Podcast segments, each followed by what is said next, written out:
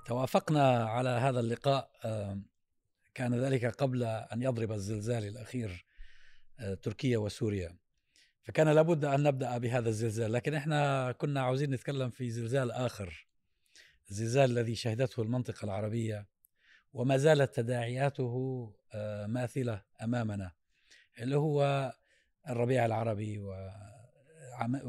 وإجهاض الربيع العربي. لفت نظري تصريح لرئيس تحرير الأهرام السابق اللي بيقول فيه يعني كأنه يعترف بأننا أجرمنا في حق أنفسنا فنستحق هذا الذي يحدث لنا. نعم، نصر سلامة. أيوة.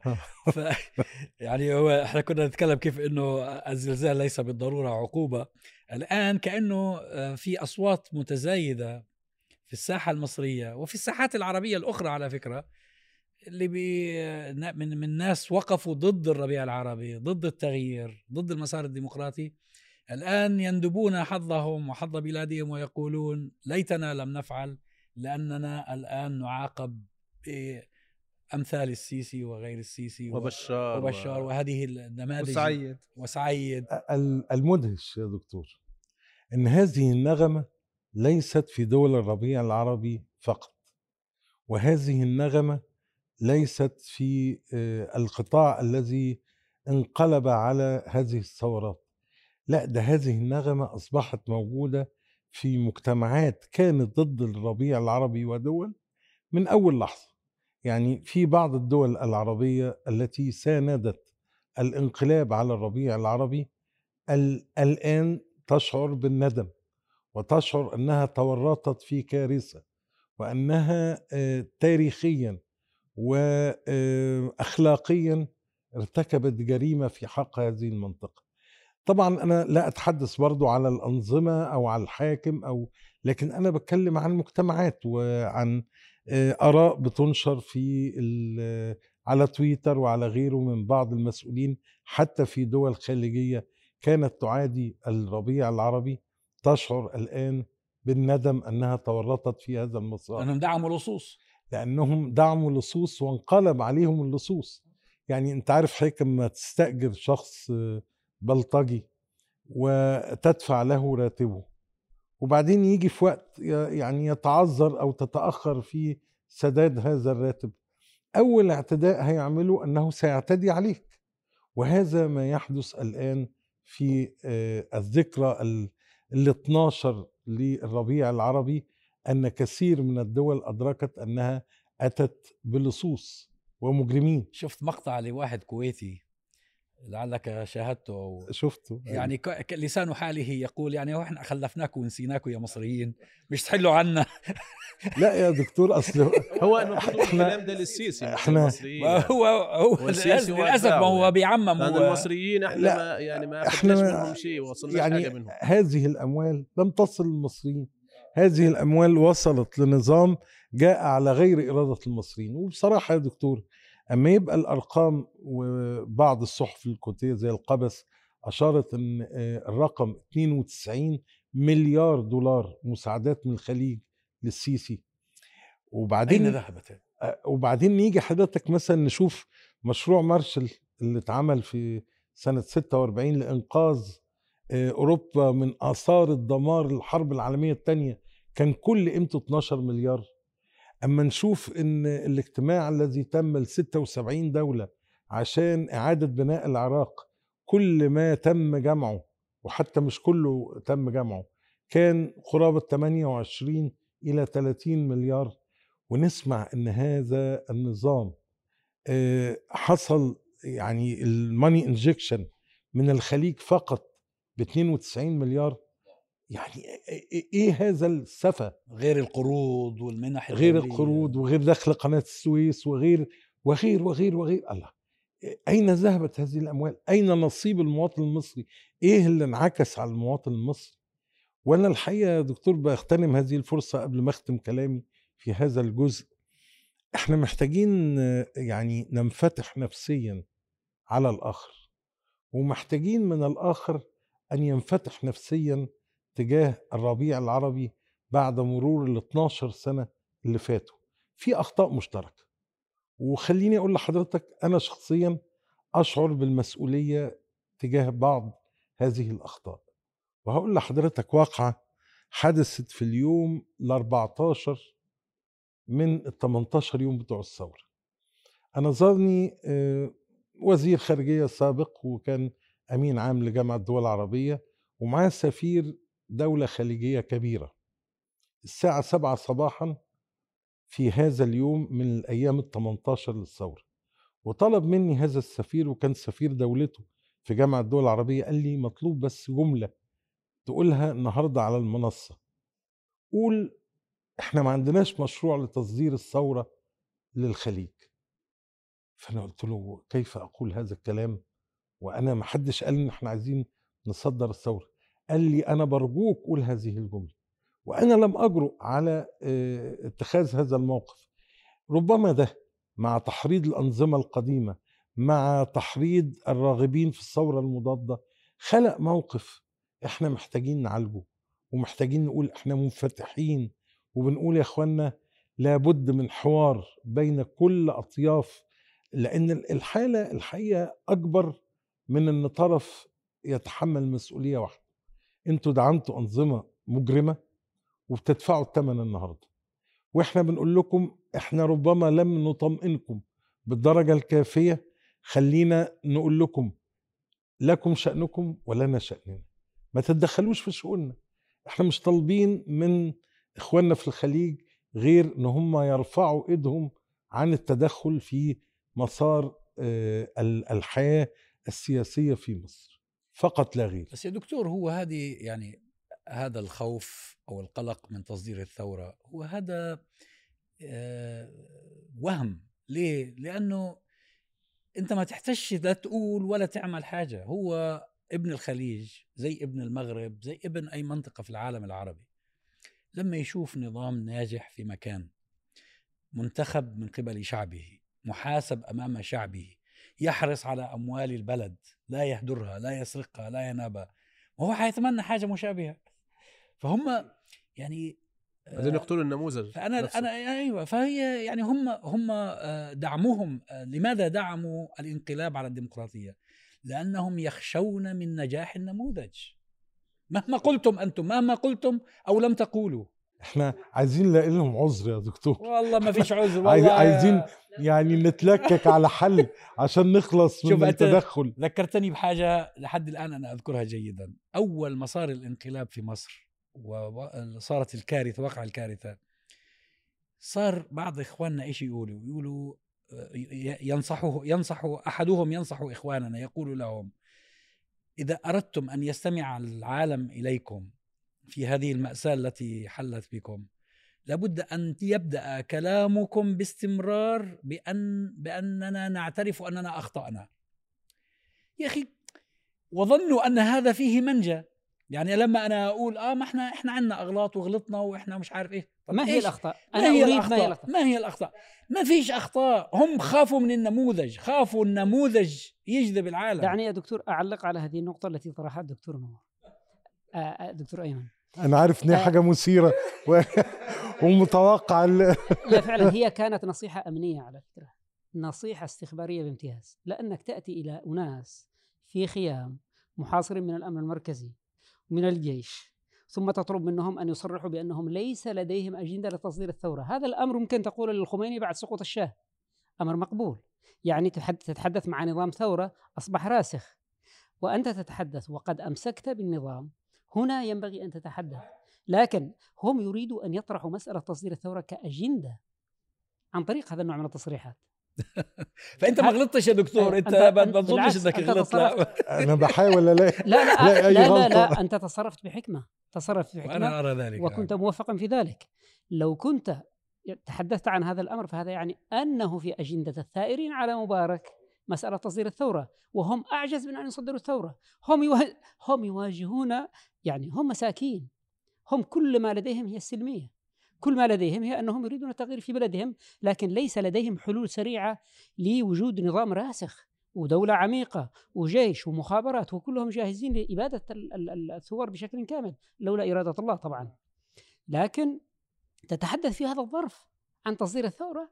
أزيدك كمان يعني أنه عمليا هذا توريطا. عمليا الرئيس مرسي قالها بكلام واضح جدا أن ثورتنا ثورة مصرية وليست للتصدير. يعني في خطابه في جامعة القاهرة قال هذا الكلام بشكل واضح جدا، ثم لم يكتفي بالكلام ولكنه أرسل مندوبين ذهبوا إلى السعودية وذهبوا إلى وكانت أول زيارة له إلى السعودية. يعني هو كانت أول زيارة للرئيس مرسي إلى السعودية من هذا الباب علشان يطمئنهم، وأرسل مندوبين آخرين ذهبوا إلى السعودية وذهبوا إلى الإمارات. خيرت الشاطر ذهب إلى الإمارات، وصلاح بن مقصود وهو وزير إعلام ذهب إلى الإمارات علشان يطمئنوهم إنه يا جماعة لا تخافوا من مسألة تصدير الثورة، إحنا ثورتنا ثورة وطنية مصرية داخل حدود مصر، إحنا مش في أجندتنا خالص مسألة تصدير الثورة. هذا مستحيل. يعني خليني أقول لك على حاجة يا سعود.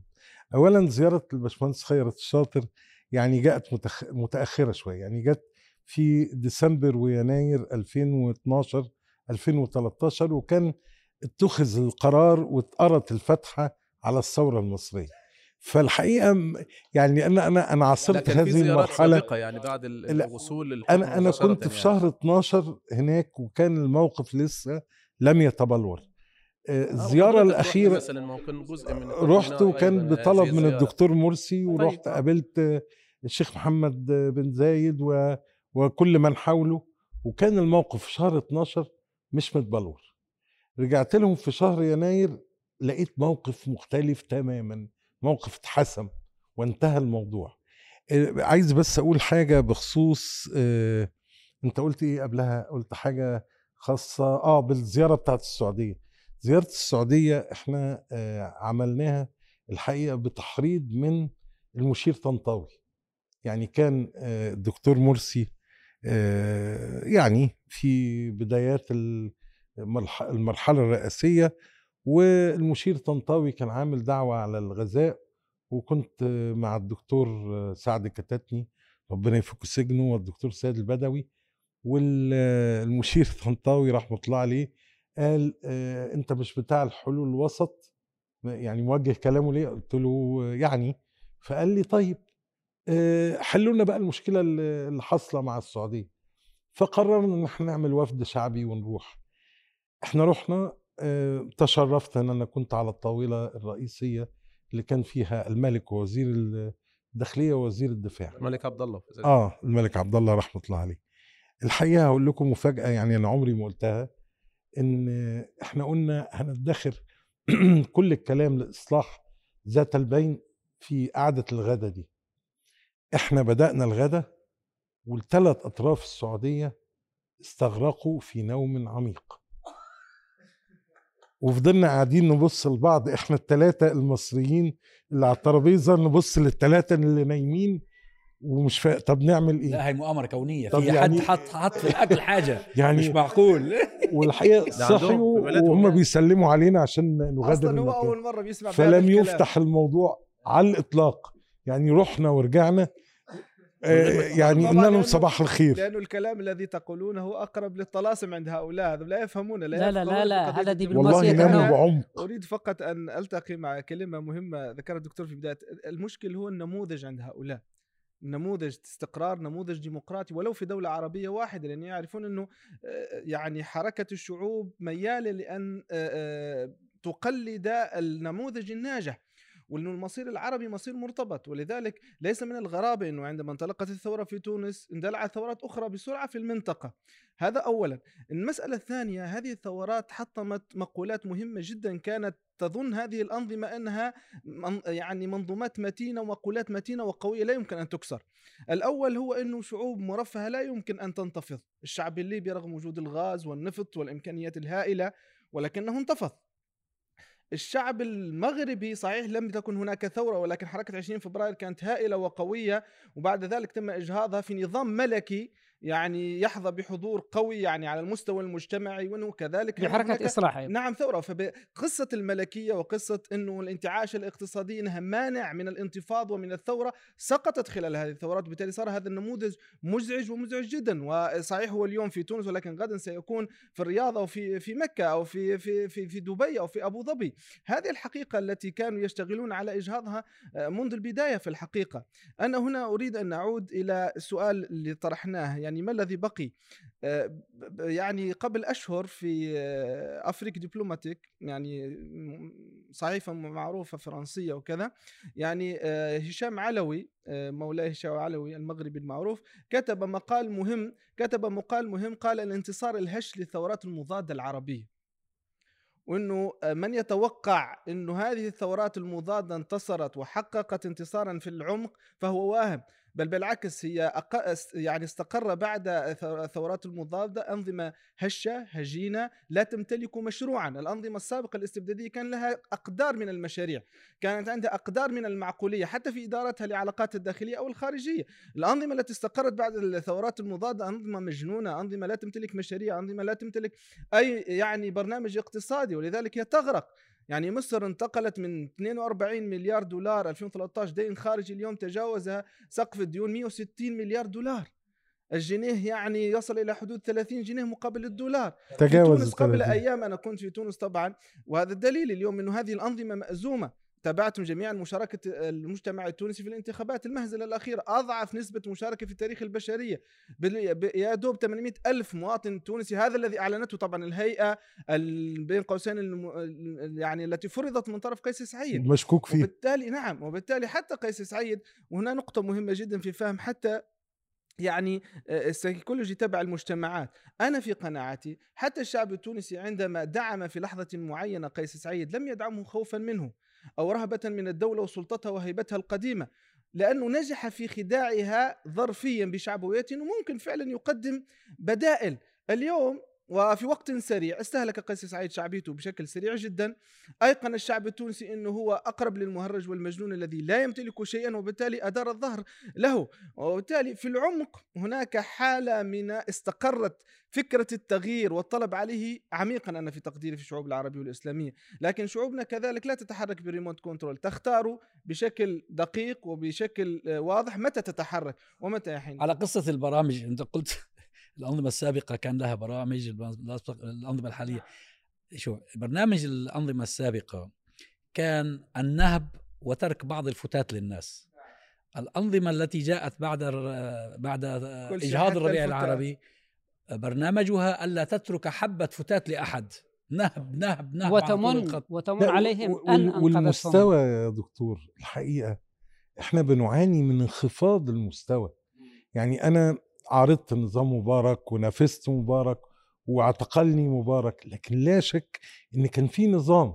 يعني ما كنت تحب تناقش حد مثلا عاقل فتروح لفلان، حد معتدل فتروح لعلان.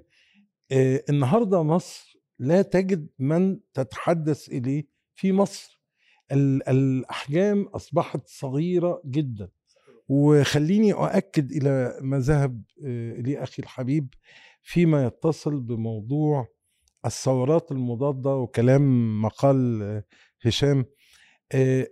دايما بيتهمونا أعداء الثورة أو المتشككين أو المرتبكين في موقف من الثورة، يقول لك يعني وقد فشلت الثورات. انتوا عايزين ايه؟ 12 سنة من الفشل. الحقيقة هذه الثورات لم تحكم.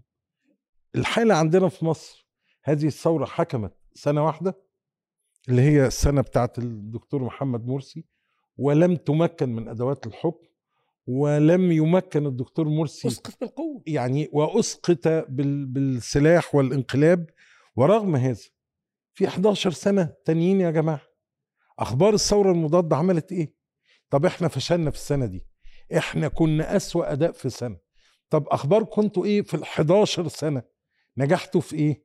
يعني زي ما أنت بتتكلم عن المؤشرات الاقتصادية، خد المؤشرات الاجتماعية والبطالة والعنوسة احنا عندنا كارثة، نحتاج نصف قرن الإصلاح. الآن السيسي يريد أن يمنع الشباب المصري من الزواج، صحيح، يعني احنا المشروع الآن، مشروع هذه الأنظمة، أنظمة الثورة المضادة، هو تقزيم دولها. يعني مصر، السيسي مشروعه هو تقزيم مصر، قيس سعيد تقزيم تونس. يعني لما نذكر مصر مثلا في ظل هذا النظام اللي بيرفع شعار الجمهورية الجديدة، هو متصور انه مجموعة من المباني والابراج الشاهقة هي دي الجمهورية الجديدة. يعني هو واخد المصطلح طبعا الفرنسي عن الجمهورية الجديدة. الجمهورية الجديدة يعني دولة ديمقراطية جديدة وفق نظم سياسية جديدة، يعني معروف كالمعنى الجديد، لكن هو اخده في مبنى المباني.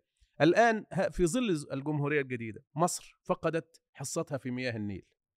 في ظل هذه الجمهورية الجديدة مصر فقدت جزءا من أراضيها، تيران وصنافير وربما بعض الأراضي الأخرى اللي جاي مخطط لها أيضا في سيناء. يعني فكرة المشروع الوطني البديل لا تزال فكرة يعني مطروحة على الطاولات، ولن نستبعد أبدا ولن نستغرب أنه النظام يفعلها في لحظة ما، في لحظة غرغرة بالنسبة له يحتاج إلى أن يمرر هذه الصفقة، يمكن أن يفعلها. مصر الآن في كل المؤشرات الأخرى زي ما قال أستاذ زياد، يعني المؤشر الاقتصادي، ديون 160 مليار من 40 مليار كانت في وقت الثورة، الجنيه كان 6 الدولار كان 6 جنيه فقط أيام الرئيس مرسي، الآن 30 جنيه. المؤشرات الأخرى ده في مؤشرات التنمية البشرية، في مؤشرات حرية الإعلام، مصر 168 كانت 158 وقت الانقلاب يعني في 2013، الآن 168، يعني فقدت 10 مراكز كل سنة تقريبا، بتفقد مركز أو أكثر من مركز في مؤشر حرية الصحافة العالمي. فهذا هو تقزيم. أيضا نفس الشيء ينطبق على تونس، يعني تونس العظيمة التي انطلقت منها الثورات الربيع العربي، الآن يحكمها شخص فعلا مهرج، يعني لا يليق السيسي بمصر ولا بالمصريين، ولا يليق قيس سعيد بتونس والتونسيين. حقيقة هذا هو مشروع الثورات المضادة، هو تقزيم. في اليمن عفوا، يعني رئيس يعني يتحرك بالريموت كنترول ولا يقيم في اليمن، هو بيحركوه بطيارة أو بسيارة الجماعة الكفلاء اللي اليمن محتل، اليمن ما عدا رئيس للأسف الشديد. هذا هو تقزيم، يعني مشروع تقزيم، وبالتالي عادت إلى الشعوب ربما أو إلى قطاعات منها بدأت تفيق وتشعر أنه لا، احنا كان عزنا ومجدنا في الربيع العربي، لما كانت زي ما حضرتك كنت بتقول يا دكتور انه الناس في اوروبا في الغرب في كل مكان يشاوروا على العربي ويقولوا يعني الناس محترمين، كانوا بيعتبروا ميدان التحرير بالنسبه لنا في مصر ميدان الشهداء في صنعاء مثلا، ميدان الحبيب بورقيبة في تونس، يعني ميادين يعني مقدسه كانوا بيأتوا إليها علشان يزوروا بس وياخدوا صور في هذه الميادين. أقاموا لها أفرع في عواصم، وأقاموا في وول ستريت، يعني نعم في أمريكا. فإذن هذا هو كان المشروع الحقيقي، مشروع الكرامة، مشروع الحريات، مشروع يعني يمكن قصرنا أو لم نستطع أن نحقق مسألة العيش، يعني اللي هو معنى الحد الأدنى من المعيشة الكريمة نظرا للظروف الصعبة اللي كنا بنمر بها، لكن حقق الربيع العربي في مجال الحريات، حقق قفزة كبيرة لم يكن أحد يحلم بها حقيقة. يعني حالة الحريات اللي كنا نعيشها في مصر، في تونس، في اليمن، في الأماكن الأخرى، حتى على اللي تأثرت بدرجة ما في المغرب، في الأردن، حقق طفرة كبيرة جدا في مجال الحريات، في مجال الكرامة الإنسانية. احنا في مصر كانت الناس، والآن عادت مرة أخرى، أما بتدخل اسم الشرطة الداخل مفقود والخارج مولود، لكن في ظل الثورة لا، كان المواطن المصري يدخل إلى قسم الشرطة ويتعامل مع رئيس القسم مباشرة، المأمور، معاملة ندية، ويخرج وهو مرفوع الرأس يقضي مصلحته ويخرج بكل كرامة. الآن عادت مرة أخرى المعاملات المهينة، يعني فقدان الكرامة. فبدأت الناس يعني تقارن بين ما كانت فيه، اللي كان يعتبر يعني في تشبيه، أنا دايما بشبهه على طريقة المنتجات الحديثة اللي بتعمل عرض ترويجي مجاني، فيعني أوفيس مثلا منزلها برنامج جديد، يعني نسخة جديدة، فتديها لك لمدة شهر تستخدمها مجانا. كانت كذلك الثورات العربية بمثابة عرض يعني ترويجي لسلعة الحرية والكرامة، الناس شافتها وذاقتها وعاشتها أمرا واقعا. والآن اللي عايز هذه الحرية وعايز هذه الكرامة يدفع الثمن علشان يقتني هذه السلعة بشكل دائم، وهو ما نفعله الآن. 11 سنة الآن على الربيع العربي لم نسلم الراية، لم نسقط الراية. صحيح أننا تعرضنا لطعنة كبيرة من الثورات المضادة، لكن لم تسقط الراية في تونس، لم تسقط الراية في اليمن، لم تسقط الراية في مصر، لم تسقط الراية في سوريا. حتى الآن المقاومة مستمرة، وهذا الشيء يعني يعني شيء معجز الحقيقة، أنه نستمر رغم كل هذه الضربات، ورغم تكالب الأعداء اللي هم أطراف الثورة المضادة في الداخل والخارج والإقليم، ومع ذلك لم تسقط الراية من اللي هم قوة التغيير وقوة الثورات العربية، لم تسقط الراية منهم حتى هذه اللحظة، محافظين على مبادئهم، بيدفعوا ضريبة كبيرة جدا ومع ذلك لم يستسلموا حتى هذه اللحظة. دعونا ننظر للأمر من زاوية مختلفة، يعني حتى عندما نتعاطى مع مسألة دول الثورات المضادة، دول الثورات المضادة كان لها رد فعل تدريجي في البداية. مثلا كان موقفها مرتبك إزاء تونس، وكان مسألة استيعاب الرئيس المخلوع كان يشير إلى أن دولة مثل المملكة العربية السعودية لم تكن مرتاحة لتحرك الشعب التونسي في تونس، لكن السعودية كانت مرتاحة ومعها دول خليجية لتحرك الشعب الليبي ضد معمر القذافي. السعودية كانت مرتاحة لخروج علي عبد الله صالح من السلطة ونظمت ذلك وأجبرته على توقيع عقد التنازل عن اتفاق التنازل عن السلطة. في سوريا كان هناك تمويل للشعب وللقوات التي تقاوم الرئيس بشار الأسد. الذي حدث هو أن أعتقد أنه في عوامل أخرى إضافية بالإضافة إلى قلق هذه الدول من النموذج، هناك قلق إضافي تمثل في إمكانية التحام أجندة الإدارة الديمقراطية في عهد أوباما بالأنظمة التي سينتجها الربيع العربي. وفي تلك الفترة أيضا كان أوباما قد حدد موقفه من مسألة إيران ومساحة النفوذ الإيراني في المنطقة والصلاحية اللي منحت لإيران بموجب اتفاق النووي. لهذا تعاظم القلق لدى هذه الدول، فهي لم تكن قلقة بشكل مباشر من الأنظمة التي تشكلت بعد الربيع العربي، وإنما من الأجندة الأمريكية أيضا في عهد أوباما. لهذا تصرفت بعنف وكان عرضها باذخ بالنسبة للدول العميقة في المنطقة.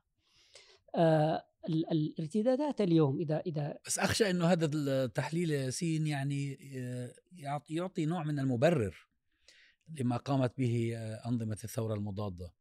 يعني أنا أميل أكثر إلى أنها كانت تخشى من ثورات مشابهة في مجتمعاتها. هذا بالتأكيد. أنا أقول أنه في عوامل إضافية، هناك قلق من النموذج لا شك. هي حاولت، هي تعذرت، يعني هي إيران أصبحت شماعة. احتوت الثورة في سوريا، احتوت الثورة في اليمن، حاولت تحتوي الثورة في مصر لكن المسار الديمقراطي كان أكثر وضوح في مصر، حاولت تحتوي الثورة في ليبيا. اليوم يعني بحساب الربح والخسارة، صحيح أن ثورات الربيع العربي لم تحقق أهدافها السياسية التي تعني مباشرة إنتاج سلط يحترمها الشعب وتتفاعل مع الشعب وتنتج نموذج سياسي واضح. هذا الأمر يعني هنا ممكن أن نقول فشل، لكن من الذي صنع هذا الفشل؟ الذي صنع الفشل هي الثورة المضادة والدول العميقة، والارتدادات اليوم واضحة. يعني النخب التي دعمت الثورة ضد ربيع تونس على سبيل المثال اليوم تواجه مأزق أمام نظام قيس سعيد، هذا النظام الذي ليس له ملامح في الحقيقة، ليست لديه مثل ولا أخلاقيات، نظام ليس لديه تصور ولا بعد استراتيجي، نظام يحبث بالمشهد التونسي على هذا النحو. لهذا اليوم في حالة تصادم مع النخب التي تخادمت مع الثورات المضادة.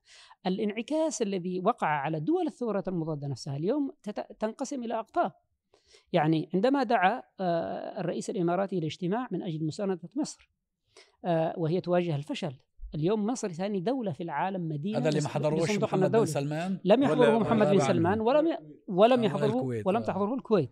هذول بيشعروا أنهم هم اتسرقوا.